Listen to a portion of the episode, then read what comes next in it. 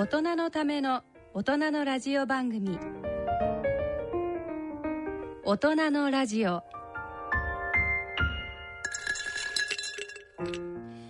ご機嫌いかがでしょうか。東京肝臓友の会の米澤敦子です。毎月に週目のこの時間は肝臓に焦点を当ててお送りします。さて、えー、ラグビーワールドカップがじゅういちがつふつかの決勝戦をもって終わってしまいました。えー、ラグビーロスというか、まあ、そういう方も多いんではないかと思いますけれども、えー、優勝したのがですね、まあ、皆さんもご存知、日本に勝った南アフリカでした。えー、じゅうがつはつかに日本戦、南アフリカとの試合が行われましたけれども、まあ、そこで日本は負けてしまったわけですが、その試合の直後にですね、イギリスのメディアで、えー、報じられたえー、記事があります。それがもう非常に印象に残りまして、えー、日本でワールドカップをやって本当に良かったなっていうふうに思えたので、ちょっとだけ、えー、紹介したいと思います。さようなら、そしてありがとう日本。傷は次第に癒え、折れた骨は治り、涙は乾いて、やがて痛みも消えていくだろう。なぜなら、最後の数週間で成し遂げたすべてのこと。この日の敗戦までに打ち立てた日本のよんれんしょうという誇りが響き渡っているから。たとえ残っているよんチームのどこかが優勝しても、これが日本のワールドカップだったとして全ての国に記憶に刻まれ続けるだろうという内容なんですけれども、えー、この、まあえーと、メディアでではですね、まだまだたくさんあのこの記述があって、日本のホスト国としての素晴らしさというのを、えー、紹介しています。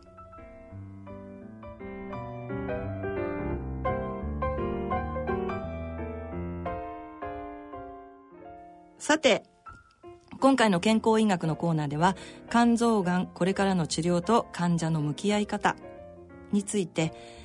武蔵野赤十字病院病院長の泉並木先生にお話しいただきます。それでは大人のラジオ、進めてまいります。この番組は野村証券、ギリアドサイエンシーズ株式会社、アッピー合同会社他各社の提供でお送りします。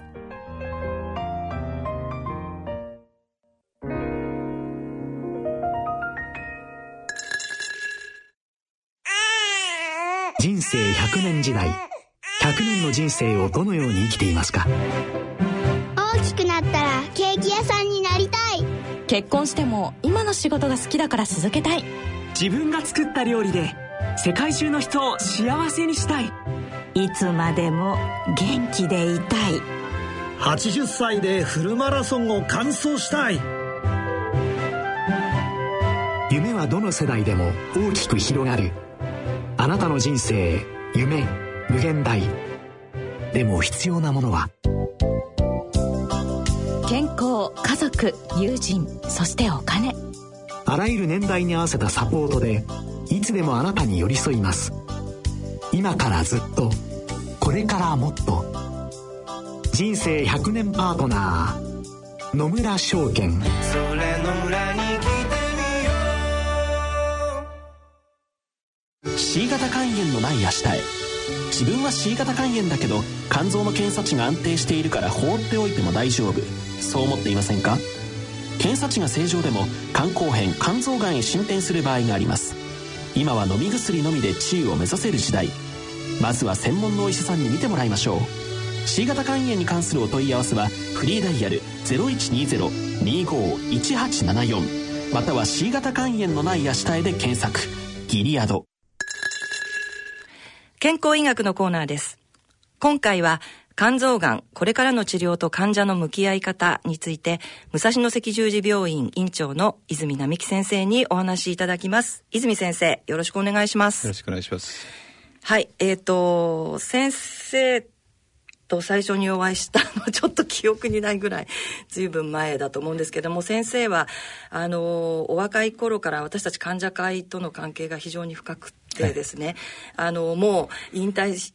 してしまったあの患者会の代表を何度か随分とあの以前からお世話になっているという、はい、まあ、関係で、えー、私たち東京肝臓友の会も、えー、先生にあの医療講演会を、えー、随分前からお願いして、えー、いるという、まあ、間柄といいますか、あそういうお付き合いがあります。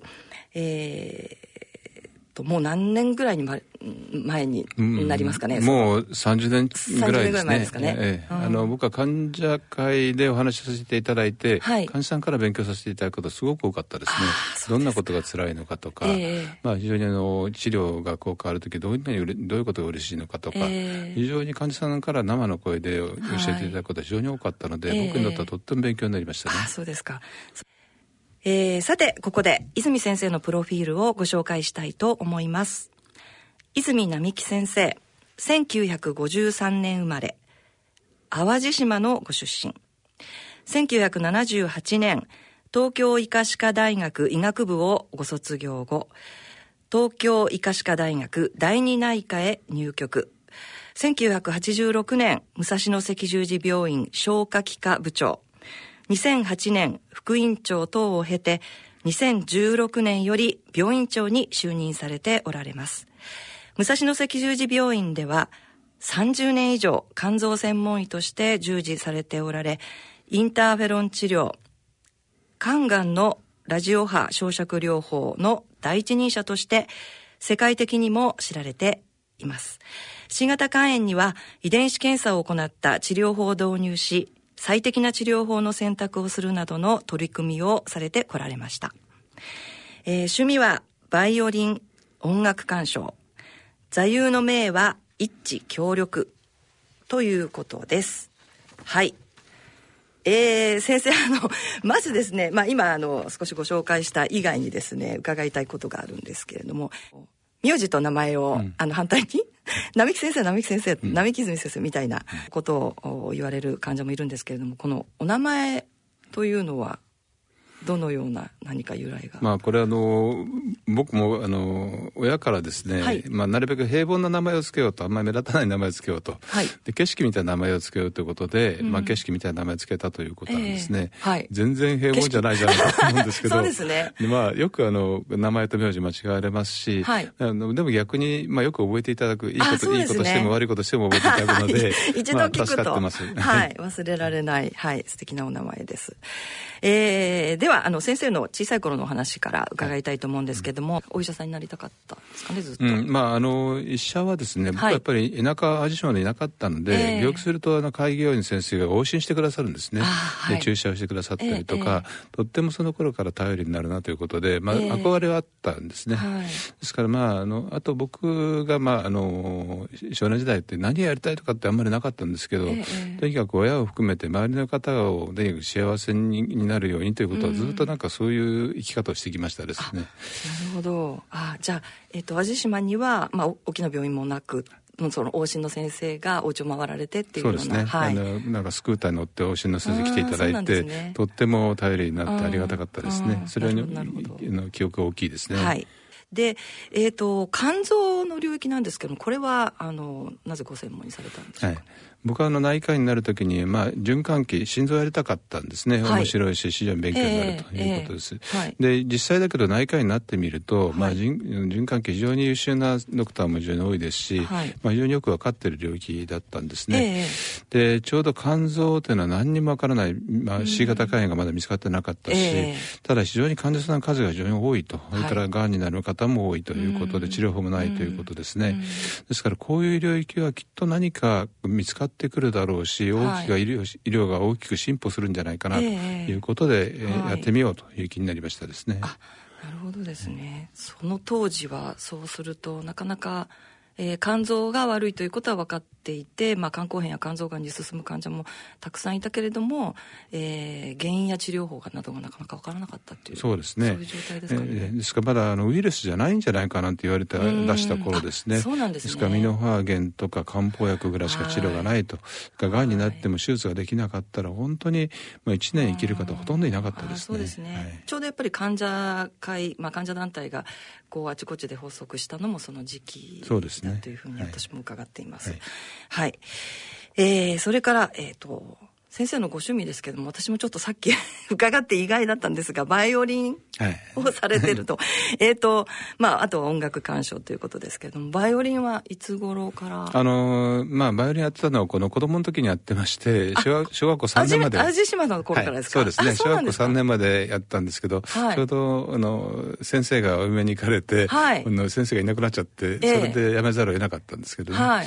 で、まあ、しばらく、あの、やってなかったんですが、えー、まあ、ろくじゅう過ぎてからバイオリンまた再び始めています。はい、えーえーま、今、まあ、バイオリンやりくまだ下手くそですけど、ね。えー、えっと、ちょっと待ってください。小さい頃は何年間ぐらいやられたんですか？小さい頃はごねんぐらいですかね。あ、ごねんかんぐらいやられた。はいはいはいはい、あ、じゃあ、いずれ、まあ、やりたいなって、やめていた期間も、やりたいなっていう思いはあったんですかね。うん、それはありましたですね。えー、ただ、なかなかこう、積極的に取り組む時間がないし、うん、僕はラジオはやるんで、手にこう、豆が作るといけないから、はい、ちょっとできなかったということもあるんですね。あ、ラジオはやっぱりあれですか、手先が。そうですね、手の感覚が大事なので、はい、そこにタコができるとあダメなんですね、ま、まずいと思うんですね。あ、ちょっと感覚が鈍っちゃうみたいな、はい、そうですね。あ、そうなんですね、はいはい、それがろくじゅっさいになってなぜじゃあ復活という、まあ、最近やっぱりあのラジオはやることもあまりしないので、そうですね、もうあの、はい、たくさん、はい、そしてやっぱりこういろんなあの、まあ、医学じゃない方の知り合いを増やしたいということで、えーまあ、非常にあの僕もともとは音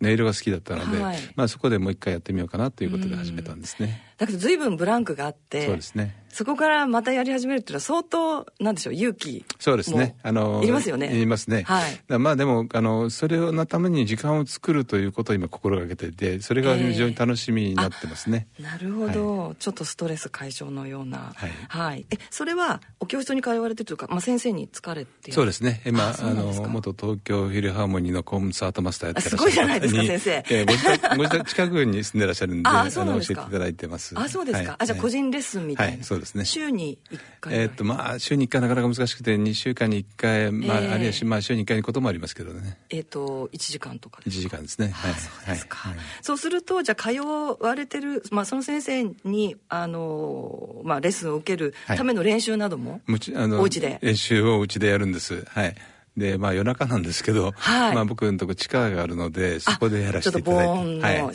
設が、はいはい、設備があって、はい、あすごいびっくりしました先生。それあれですかね、うん、コンサートとかいやいやまだそこまでのレベルまでいかないので本当ですか？まだまだ個人的に病院は皆さんご存知なんですかね？いやいや言わないですね。やってないんですか？これで皆さんバレました。人前、人前で言えるレベルではありません。あ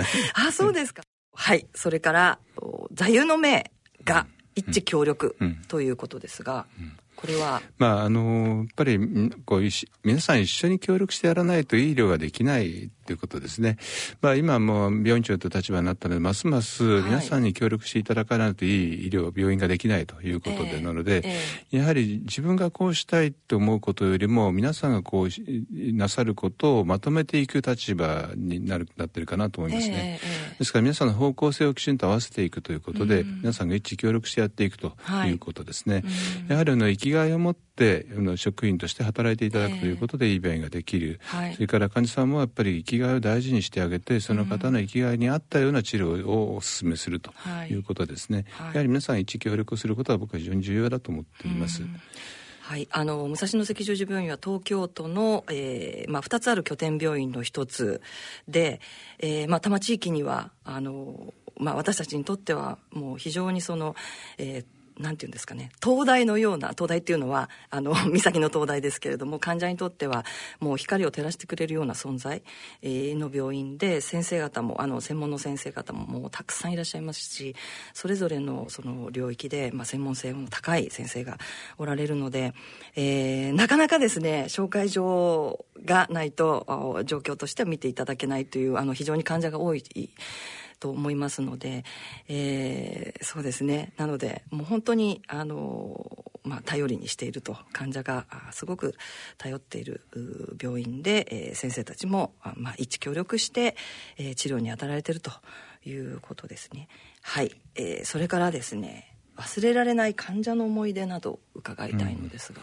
あのこれはまあ医師、医師としてなんですけれども、えー、僕らの診断で腹腔鏡といって肝臓直接見ることをやってたんですね、はい、これもさんじゅうねんまえからずっとやっているんですが、えー、でまあやっぱり肝臓がんに対して手術ができないとなかなかいちねんで生きられる方が非常に少なかったので、えー、何かその内科的な治療を開発したいなというふうにずっと思っていたんですね、えー、である時腹腔鏡をやっていたらちょうど肝臓の端っこのところに小さいがんが見えたんですよ、はい、でこのがんは手術するよりも何か 内, 内科的に針刺して焼けるんじゃないかなと思って、うん、そしてそれでちょうどマイクロ波があったので、はいはいえー、マイクロ波で焼いてみたら綺麗に焼けたんですね、はい、これは僕にとってととても大きな転換期だったですね、えーえーでまあ、マイクロ波で小さい傷でがんを焼いたらきれいに治るじゃないかと、うんはい、で, ですからこれで、まあ、あのこれが今のラジオ波の発展につながったわけですけども、はいはい、最初にマイクロ波をいらしていただいた患者さんを忘れられないですね。それな先生何年ぐらい前ですか？これはもうせんきゅうひゃくきゅうじゅうごねんぐらいですね、はい、にじゅうごねんぐらい前ですね。そうですね、はいはい、私は C 型肝炎の治療を最初にやった年ですあ、うん、そうなんですね、はい、でそこから、まあ、ラジオ波治療に発展していくということで、そうですね、こういうこのそこだけ焼いてもきれいにがんが治ると、うん、で後の シーティー 見たらの真っ白に染まっていたがんが真っ黒に焼けて、えーまあ、きれいに焼けたということで、ねえー、これはもう僕は外科医になったような気持ちで非常に医師としての充実感を味わいましたね、えー、そうですね、はい、やはりそのマイクロ波も、まあ、もちろんそうですけどラジオ波も内科的な治療、はいはいそうなんですね、になるわけで、まあ、そ, それまではやっぱり手術できないと、えーあのまあ、大学病院からこう戻されて患者さん泣きながら帰ってくるんです ね,、えー、ですね何かしてあげられないかなということで一生懸命考えたんですけど、うん、ちょうどその時これだと思ってとっても医者として嬉しかったですね、うんうん、なるほどですね、はい、そこから、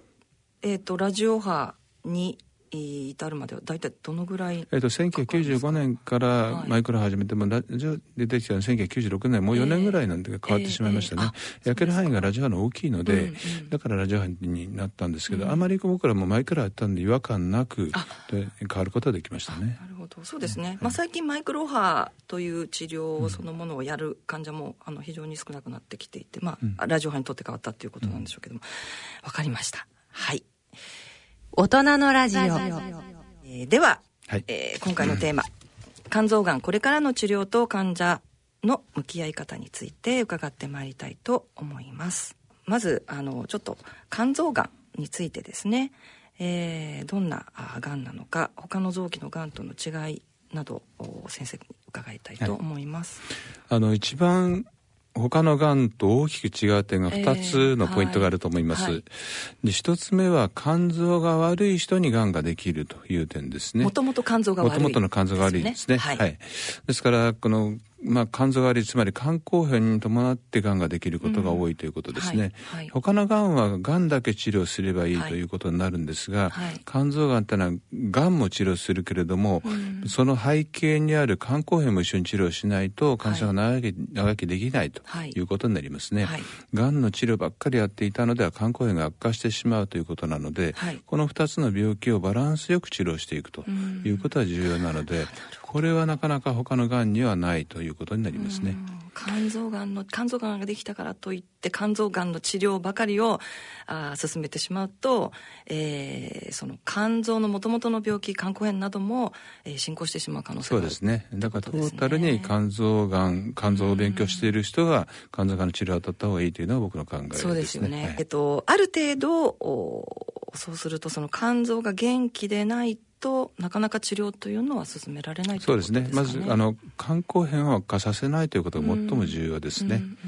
それからもう一つ肝臓がんの特徴として挙げられるのが、はい、同じ臓器に再発するということですね、はいはい、他の肺がんとか胃がんとかっていうのは同じ臓器にまた胃がんができるということはないわけですね、はいはい、ところが肝臓がんってのは一回きちっと治しても、えー、でも同じ肝臓の中にいちねんで にじゅっパーセント の方が再発するということですね、えーえーえー、しかも最初から再発することことを頭に入れて治療の選択をするということが重要なので、はいはいうん、このにてんが他のがんとは全く違う点だと思います。いますね。ですからやはりあの経験が重要だと思います、はい、いろんなあの肝臓に対するいろんな経験をしっかり持ってチーム医療をしっかりやっているということが僕は非常に重要だと思っています、えー、なるほどですね。その肝臓がんの治療だけではなくてトータルで見られる専門医に治療を進めていただくということが非常に重要とだと思っていますね。はい、はい、そうですね、まあ、再発のことも後で少し伺いたいと思います、はいはい。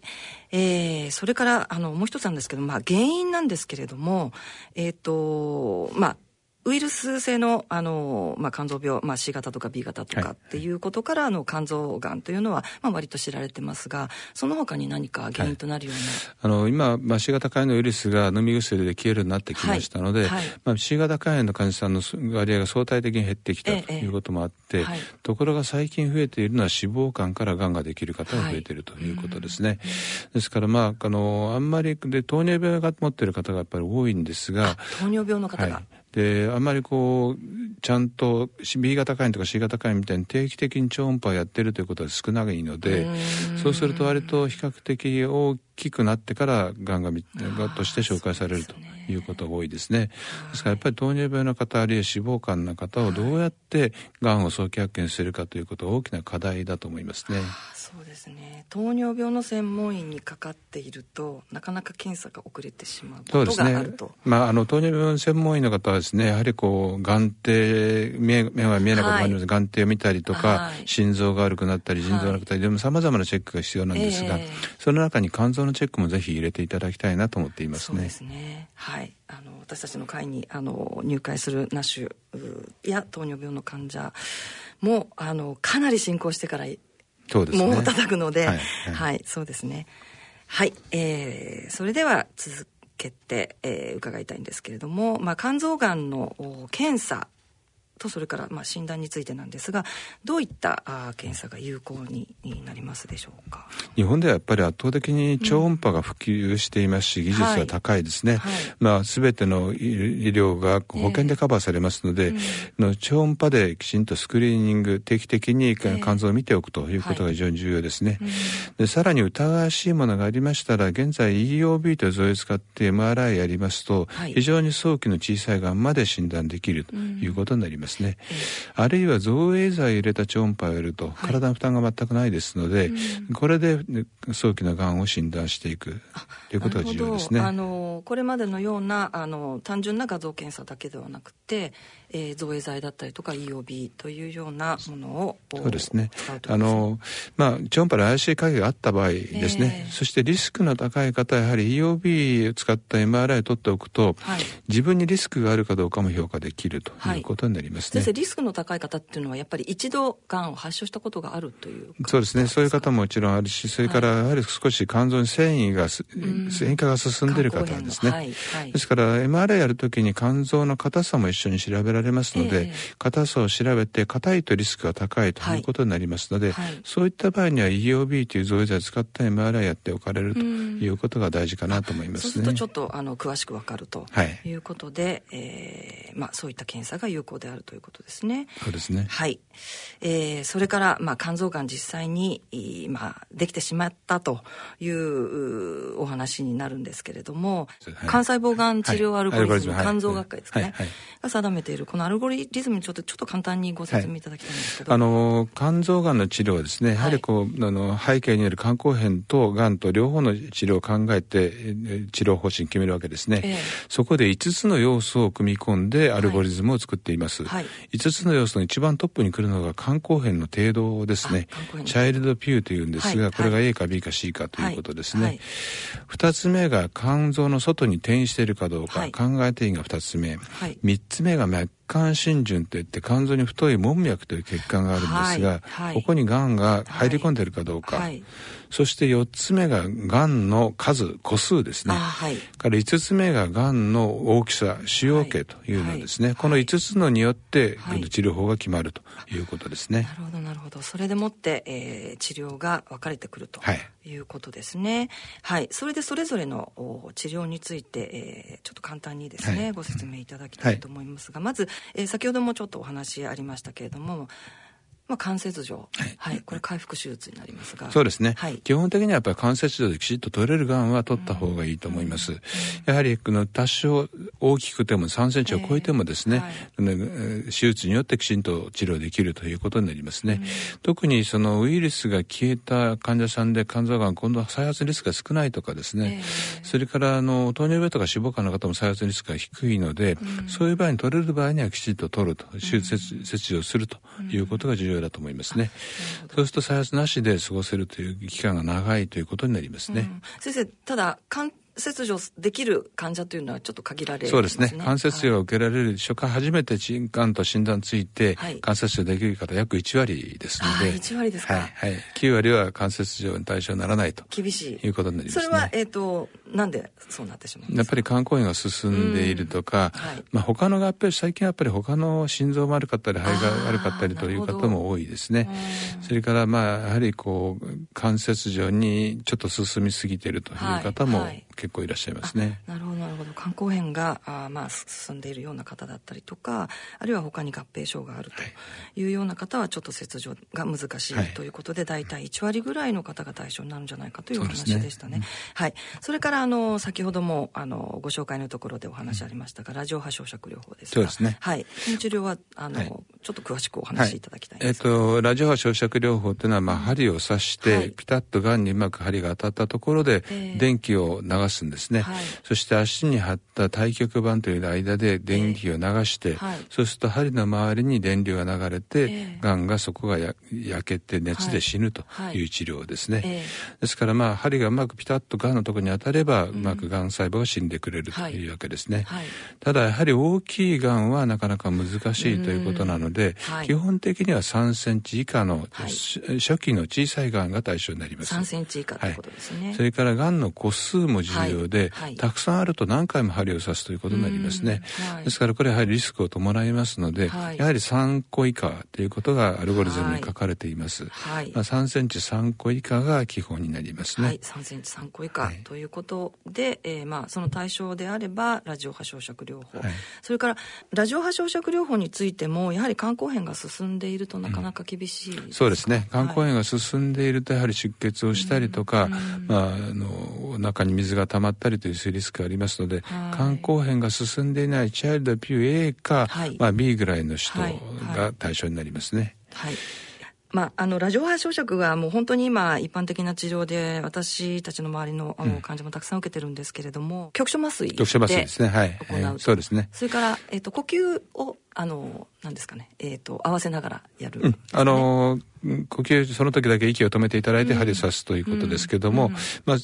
まあ、その、まあ、じゅうびょうぐらい呼吸を止めていただくということですね、えーはいはい、で今もラジオ波の針をピタッとがんに当たるようないろんな周辺器具がいろいろ整備されてきています。あ、そうなんですね。あの超音波でもですね、はい、シーティー スキャンの画像を横に見ながら、えー、それを見てあの超音波を見て針を刺すというような動画が出てきますね。あ、そうなんですね。それからその針を刺してどの角度で刺したらいいかということが、えー、目印がこうコンピューターで出るようになってますね。あ、そうですか。ですからラジオ波が非常にこう安全にやれるようになってきてますね。随分変わってきてるんですね。はい、あの、はい、まあ名人ってのはあんまりいらなくなってきてるそうか、まあ、誰でもできるような、はいえー、あ、なるほど。ただまあ、あのやっぱりでもそうは言ってもラジオ波は非常にあのバラエティに富んでますので、やはり経験が重要ですので、はい、やはり経験の多い施設できちんと安全に勉強した医師がやるった方がいいと思いますね。なるほど。もう私たちはもう随分前のなんかあの写真をあのスライドで見たような記憶があって、はい、そうですか。あのなるほど、いろんなあの画像を駆使しながら、そうですね、はい、はいえー、治療がを進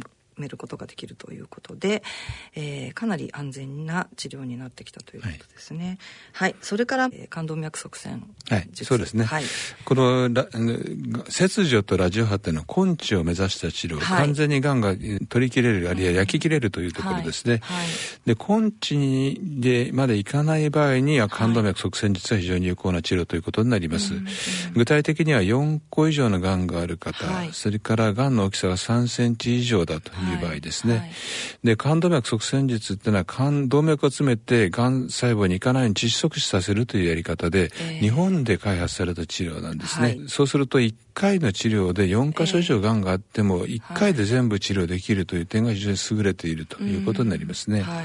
それから再発しても治療が繰り返せるということになりますね、うん、ただまあ治療した後にちょっと痛みが、まあ、ありますかありますね、うん、いつかぐらいで痛みがあったり熱が出る場合がありますが、うん、これをまあ我慢すれば治療なんとか動脈塞栓術で治療できるということになりますね、うん、これいわゆるカテーテルというそうですね、患者がもうすぐにカテーテルやりますみたいな、はいはいうん、あの足の付け根からカテーテルを入れてそうですね足の付け根からカテーテルを入れて、はい、そして治療できるということで、うん、ですから別にお腹を切るわけでもないので、はい、患者さんに負担は少ないということになりますね、うんうん、そうすると先生切除とラジオ波は少しあの、まあ、肝硬変が進行した患者は厳しいけれども冠動脈塞栓術にそういった患者も対象になりうるとそうですねもうちょっと進んでる肝硬変が進んでいる状態でも対象になるんですね、うん、ただやはりここは非常に経験がいるところでどのぐらい詰めたらやはりその後の肝硬変が悪くなることも起こるんですね、はい、ですからどの程度動脈塞栓詰めるのかということもかなり経験がいりますねそうなんですね、はいあのこれが一番あの最も経験が要するところだと思います、うん、これ詰めるっていうのは抗がん剤だったりあのゼラチンのスポンジを詰めるんですね、はい、あとは最近ビーズを詰めて、はい、抗がん剤を染み込ませたビーズを使ったりするんですけどね、はいはい、むしろこう血液を止めるというのが重要なんですがですか、ですからそれでがんはうまく死ぬんですけど、うん、だけど血液血流を止めちゃうので肝機能も悪化してしまうということですね、うん、ですからどのぐらいのバランスで治療するかということを極めて経験が要すると、はいいうことになりますね、なるほどそのあたりちょっと患者はよく分かってなかったかもしれないですね、はい、そうですか、はい、そうするとやはり経験値、まあ、あの専門の先生であのきちっと今まで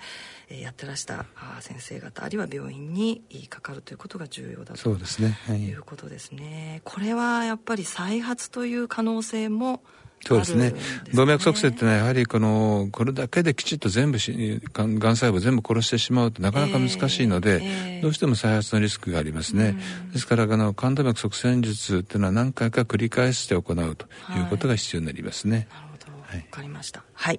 それから、えー、これはまあ最近あの出てきた新しい治療になりますけれども分子標的薬そうですね、はいはい、今あの現在よん種類の分子標的薬が保険で使えるようになりましたね、はい、で第一次治療として使えるのがレンバチニブかソラヘニブという治療薬になります、はいはいはい、そしてこれが効かなくなった不応になった時に使える二次治療というのが使えるようになりまして、はい、レゴラヘニブという薬と、はい、それからアルファベットプロテインがよんひゃく以上の方に限られるんですがはい、ラムシルマブという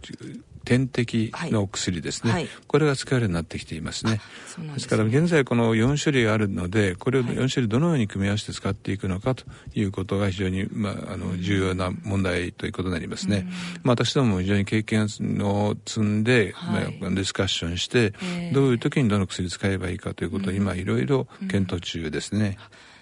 今現在はやっぱり単独でこれはそれぞれ使っているそうですね保険では今まだ併用療法というのは認可されないので、うんはい、単独で治療をしていくということになりますね、えーえー、特にあのやはりまあ副作用もありますので副作用をマネジメントしながら治療するということになります、えー、ですから単独で治療するんですが、うん、薬の量もきちんとキープして、えー、でちゃんとと、まあ、どのように効果が出るかということをちゃんと見ていくのが重要ですね、うんまあ、肝臓がんの患者はどうしてもやっぱり C 型肝炎あのウイルスを排除した後も、えー、肝臓がん発症するという患者があの多くいるもんですから私たちの電話相談でもすごく、えー、そのあたり、えー、多くてで、まあ、今現在この治療分子標的薬治療ですね、うん、やってる患者も、えー、増えてきてると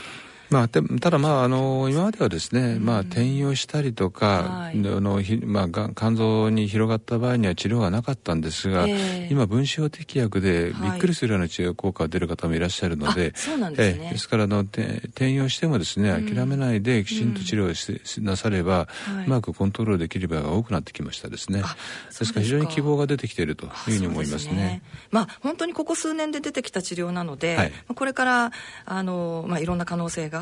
あの出てくるんじゃないかなっていう気がしますが、はい。そしてえーまあ、これからの治療というお話になりますが、はいはいえー、と免疫チェックポイント阻害剤というそうですね、はい、もう肺がんなんかでは随分免疫チェックポイント阻害剤がやられていて、うん、非常に効果があるということで、はいえー、肝臓がんで非常に期待されたんですが、えー、残念ながら単独の治療では、まあ、効果が出る患者さんの割合が低いということで、えー、残念ながら保険承認にはなっていないということですね、うん、でこの大きな原因として、まあ、あの肺がんなんかではこの遺伝子が発現したらこの薬選びましょうというドライバー遺伝子というのが見つかっているんですが、はいはい、残念ながら肝臓がんについてはドライバー遺伝子が見つかっていないんですね。そうなんですね。ですからそれでこういう、まあ、どの薬がいいかということが選び方がまだ決まっていないというのが問題になるんですね、はい、ですから免疫チェックポイント阻害剤に関する期待は非常に大きかったんですがそうですね。でも単独ではあまりあの効果が出る患者さんは少ない。ただ聞いた患者さんは非常に長く効きますので、えっと、単独でもですか？単独でもですね。あ、そうですか。はいはい、だから聞いた場合には非常に長く効果が出るということが、うん、これは今現在治験中ですね。治験中ですね。はいはいはいはい、臨床試験をしているということで、はいまあ、中には、えー、非常に効く患者もいると、はい、そうですね、いうことですね。そしてさらに、はい、新しいがんの、うんはい、治療薬ですけれども、はいまあ、あの新しいがんの治療はやはり基本的に免疫チェックポイント阻害剤効けば長持ちするという治療ですね、うんはい、あとは効く方をどうやって増やすかということになりますね、えーはい、そこで今考えられているのはこの分子標的薬とか、はい、それあるいはその ブイジーエフ というという、まあ、血管新生する物質があるんですけど、はい、それをブロックする薬抗体薬があるんですね、ええ、それをうまく組み合わせて、はい、免疫チェックポイントとうまく組み合わせると効果もよく出るしそれが長く続くということが治験段階で認められているんですね、はいはい、ですから非常に素晴らしい成績が出てきていますので、はい、今後驚くような展開になるかもしれません。非常にこの進んでしまった肝臓がんに対しても非常に効果が出るというものが出てきているということですね、えっと、進んでしまったというのは例えば、まあ、うんと進んでくるともう本当に複数の肝臓がたくさん出てきてしまってっていう患者に対しても、はいうんはい、そうですね効果が出る複数今治験やっているのは複数のあっちこっちに肝臓が出ている、はい、それから他に転用してしまうとか、はいはい、そういう患者さんに対して治験が得られているんですが驚くような効果が報告されています。そうですか、はいえっと、分子標的薬を組み合わせるとかあるいはその別の抗体薬を組み合わせて、うん、えー、でから免疫チェックポイントだけでは不十分なので、うん、プラスアルファの治療を加えると非常に効果が出るという場合が多いですね。肝臓がんの治療っていうのが変わってくる、うん、可能性があるということなんですけれども、はいまあ、患者はどういうふうに、うん、あのこれから、はいまあ、心構えというかですね。そうですね、はいはいまあ、あのかなり進行してしまってもさまざまな治療があるということでこれも今後の期待が非常に大きいわけですね、はいはい、ですからぜひ期待していただきたいなと思います、ええ、で大事なことはですね、ええ、どの、どの薬も副作用がやっぱりあるんですね、うん、分子標的薬はじめ、うん、あの免疫チェックポイントの阻害剤も副作用がありますので、はいまずその副作用があることは当たり前なので、はい、その副作用に対する備えをきちんとやっておくことですね、うんうんまあ、あの有名なのは手足症候群で手の皮がむけたりとか、はい、足の皮がむけたりする、えー、これを前もって角質除去するクリームを塗ったりとかですね、えー、保湿剤予防するということですかね、予防するということですね、はいはい、それから柔らかい靴履くというかですね、えー、こういうところに看護師さんとかが入っていただいて、はいはい、きちんと予防するための対策を取るわけですね、うんはい、それから大事なことはこの肝硬変が進んでしまうしまってはせっかくの薬があっても使えないということが起こってきますね、はいえー、できるだけ肝硬変は進まないようにしておくということが重要なので、はい、ますます今大事なのがやはりあの食事療法栄養療法ですね、はいはい、で栄養士さんがあの一緒に関与していただいてできるだけ、えー、あの肝臓の機能を落とさないための食事をやっていただく、まあ、どうしても分子標的薬やっている時に食欲が落ちたりするわけですが、はいえー、そういう時に栄養士さんに食べやすい食事でできるだけタンパク質になるようなこのものを食べていただくという、はい、食事療法をやるからやらないかで非常に大きく違いますね。それからあとは運動をしておくといただくことですね、はいはい、筋肉量を保つということが非常に重要なので、えー、その方その方に合った筋肉量をどうやって保つのかという、はいでまあ、可能な範囲の運動をやっていただくということですね、はいうんうん、ですから基本の肝硬変が進まないように、はい、栄養療法と運動療法をしっかりやって、えー、副作用のマネジメントをしっかりやって、そして新たな新しい治療を受けていただくということになるわけですね。それがまあ患者が心得る、そうですね、はい、ですからまあよく知識を勉強していただくということと、はい、それからあのこういう治療をするためにはチーム医療が非常に重要なんですね、えーはい、ですから医師だけじゃなくて看護師さんとか栄養士さんとか薬剤師さんとかですね、えーえー、副作用をマネジメントするためのチーム医療がどれだけきちっとできているかということをよく見ていただきたいなと思いますね。で、皆さんは協力体制をしっかりやってで患者さんの治療にちゃんと取り組んでいるというところは、今のちゃんとお薬も上手に使えるということになるかと思いますね、はい、あのチーム医療がますます今重要になってきているということですね、はい、なるほど、分かりました。あの肝硬変をとにかく進ませないような、まあ、努力をしていくっていうこと、 そうですね、それはまあ栄養であったり運動であったり、はい、そうですね、はい、それからまあ治療に進むにあたっては総合力のある病院にかかるというようなことですかね、はい、そうですね、はい、はいはい、わかりました、えー、とこれによってその先生アルゴリズムが変わっていくということも考えられますか？今後当然あり得ると思います、はい、で今後あの今報告されているこの免疫チェックポイントとプラスアルファの治療っていうのは非常に目覚ましい効果が出てきて報告されていますね、えーはい、ですからこれが本当に使えるようになって実臨床でもそういう効果が出るんだったら、うんはい、アルゴリズムが変わってくる可能性は十分あると思いますね。先生それお答えにくいかもしれませんが、大体どのぐらい待てばいいんでしょうかね。えっと早いと あ, あといちねんぐらいで承認される見込みがありますから。そうですか、はい、あの、はい、私どもも期待しております、はい、まあ、ただこれはあの国が決めることなので一度は申し上げられないんですが、いやいやいやいや、はい、もう患者もずっと待っていて、はい、あの本当に患者からこのあの相談がやっぱりすごく多いもんですから、はい、がんの患者からですね、はい、なのであもうすごい朗報だと思いますね。はい、はい、分かりました。それから、えー、と先生に少しだけあの伺いたいんですけれども、肝臓がんについては、えー、国の医療費助成というのがありますね。これはあの、まあ、他のがんにはないの、医療費助成ないのに、はい、肝臓がんだけあるということで、はい、あのこれはですねですから、まあ、研究をするため肝硬変から肝臓がんになってくるわけですね、はい、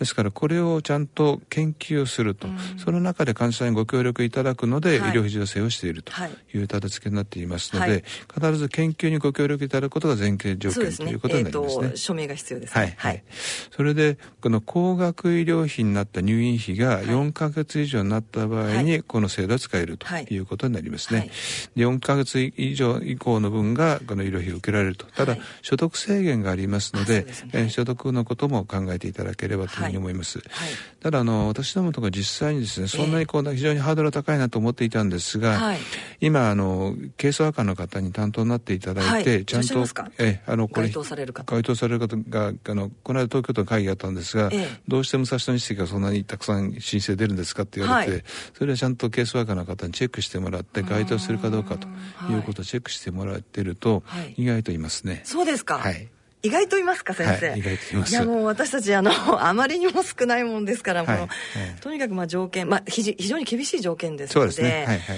まあ、そうこうするうちに患者があの悪化してしまうというような、はい、あの状況になっているので、はいはいはいはい、そうですか、分かりました、えーまあ、あのよんかげつっていうのは非常に長い入院というふうに思うんですけど、はいはい、あの実はこれレセプトよんまいというふうにカウントすればいいわけですね、うんうん、そうするとこの例えばくがつの終わりのいっしゅうかん、じゅうがつの初めいっしゅうかん、うんえー、にしゅうかん続けて入院するとレセプトにまいになりますね、はい、でこれはにかげつでカウントになるわけですね。だからそういうカウントの仕方をちゃんとこうよく見ていただくということで、やはりそうすると担当のケースワーカーの方、はい、あるいは医師側の方にちゃんとチェックしていただくということは重要になりますね。なるほどですね。そうするとその入院の時期もそれに合わせて、えーまあ、ちょっと計算をするということで、そうですね、はいはい、そうすると、まあ、該当してくると、はいえー、いうことで、えー、と肝臓がんは他のがんの団体などにも非常に、えーうん、言われることは私たちあるんですけど、そうですね、はいえー、肝臓がんについては、えー、医療費の助成がありますと。これも、はいあのまあ、まだあの去年のじゅうにがつに始まったばかりですので、うん、知らない方もたくさんいらっしゃいますのでね、そうですね、あのもしあの病院で治療を受けられる方は、えー、お尋ねになられたらいいかなというふうにう、ねはいはい、思います。それからですね、ちょっと一つだけあの最近私たちの電話相談で、はい、あのすごく増えてる相談なんですけれども、 C 型肝炎で、まあ、エスブイアール あのウイルスを排除してからじゅうねん以上経って、あの私自身もそうなんですが、えー、じゅうねん以上経ってからですね、がんがポッと出たと。でそんな電話相談がちょっと増えてきていて、はい、あの私たちスタッフもみんなあの エスブイアール ぐらいになってるんですが、ちょっと戦々恐々っていう状況なんですけど、こういう患者は先生のところでも、えー、確かにあの今ですね、かつて C 型肝炎でインターフェロンでもうじゅうねん以上前に治っちゃったという方のがんが結構いらっしゃるんですねで、はい、あのですからまあま全く C 型肝炎に感染したことがない方に比べて、はい、C 型肝炎に感染したことがある人というのは、はい、やはりがんのリスクが高いんですね。ですからこれをぜひチェックする必要があるんですが、はい、現在私どもの取り組みでいろいろ検討していると エムツービーピージーアイ という健康保険を取っている線維化のマーカーがありますね、はい、これは C 型肝炎の線維化のを見るのに非常に有用だということで、えー、保険が取っているわけですけども、はいはい、ウイルスが消えた後値が下がるんですね、はい、ただ下がるんだけども下がりきらない方の中からがんが多いという結果になってきてますから、ですからまずは エムツービーピージーアイ を測っていただい て, て、ねえー、そして、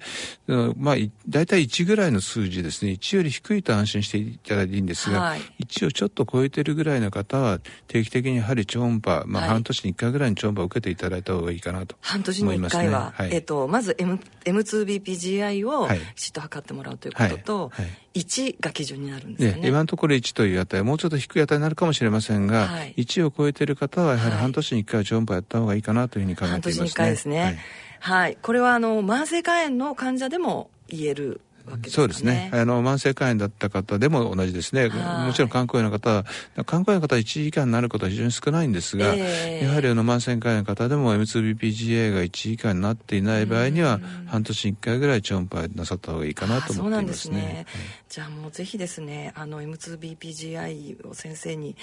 お願いしてですね、皆さんちょっと確認をしていただきたいなというふうに思いますね。はい、はい、あのもう本当にじゅうねん経ったら安心してしまっていて、えー、今ですかっていう感じにみんななっていますので、はい、えーと、そうですね、ぜひぜひあの、はい、チェックしていただきたいなというふうに思います。さてここで音楽をお聴きいただきましょう。今回は泉先生からのリクエストで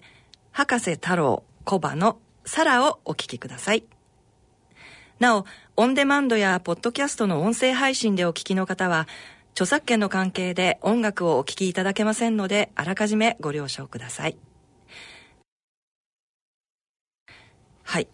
先生、この曲は何か思い出などがありますか？先ほどあのバイオリンのお話を、はい、していただきましたけれども。いや、特に思い出はないんですけどもうこの曲聴いた時に非常にも感激をしまして、はい、もうじゅうねんぐらい前ですけどね、はい、えーはい、でまああのそれ以来もうこうずっと何回も聴いてるんですけど、普通は飽きるんですけどね、えー、の飽きなくて、えー、でこれ聴いてると僕よく眠れるんです。あ、そうなんですね、はい、あ、じゃあもう安眠のために、はい、あ、もう今日は実は先生にも シーディー をあの、はいはい、もうずっとあの使ってらっしゃるという、聴いてらっしゃる シーディー もあのお持ちいただいたんですけれども、あ、じゃあなんとなくその心の拠り所っていうか。そうですね、はい、あの、まあ、嫌なことあってもすぐは調べるというそうです、先生、はい、そんな嫌なことがありますかね。いや、院長先生になられてるのでいろいろとあのお仕事もたくさんあると思います、はい、えー、では最後に番組をお聞きの皆様に向けて、えー、泉先生からメッセージをいただけますでしょうか。はい、あの患者さんはですね、はい、やっぱりいろいろ聞きになりたいと思うんですけれども、あの質問なさるよりはやはり自分がこういうふうに希望をお伝えになるという方がいいと思いますね。で、あのちゃんと医師の方が相手の希望を聞こうとなさっている場合している場合にはちゃんと聞いてくれると思います、はい、それともう一つ大事なことはやはりこうチーム医療がしっかりできているかと、はい、協力体制がスタッフが協力しているかということをよく見ていただくことが重要ですね、はい、でそういうところをちゃんとよく評価していただいて、やはり今非常に治療が良くなってきましたので、進行して、ま、してしまってもいろんな治療があるということを、うん、はい、希望をぜひ持っていただきたいなと思いますね。はい、はい、わかりました、えー、患者も勉強が必要ということですね。はい、今回は肝臓がん、これからの治療と患者の向き合い方について、武蔵野赤十字病院院長の泉並木先生にお話しいただきました。野村ちょっと気になるお金の話。今回は老後の生活費です。お父さんお疲れ様でした。お母さんこそ大変だったね。娘の信子の結婚式も終わり一段落ですね。そうだね。これからは二人で気ままな老後生活。一体どれぐらいのお金が必要なのかな。私も気になっていましてね。生命保険文化センターのへいせいにじゅうごねんど生活保障に関する調査によると、老後ふたりで必要な最低生活費は平均で月額にじゅうにまんえん、ゆとりある暮らしのためには平均で月額さんじゅうごまんよんせんえんが必要らしいよ。ふたりで生活するには結構お金がいるんだね。ふたりで？これからは私一人で生活していきたいわ。お金に関するご相談はお近くの野村証券へどうぞ。それ野村に来てみよう。アッピはおよそひゃくさんじゅうねんにわたり医薬品開発に注力してきた企業の歴史と創薬の実績を受け継ぐと同時に、新たな時代の要請に応えるべく誕生したバイオ医薬品企業です。これからも様々な疾患を抱えておられる方々の生活の質の向上に貢献すべく邁進いたします。患者さんの笑顔に貢献するを目指す私たちの大いなる可能性にご期待いただくとともに、一層のご指導を賜りますようお願い申し上げます。大人のための大人のラジオ。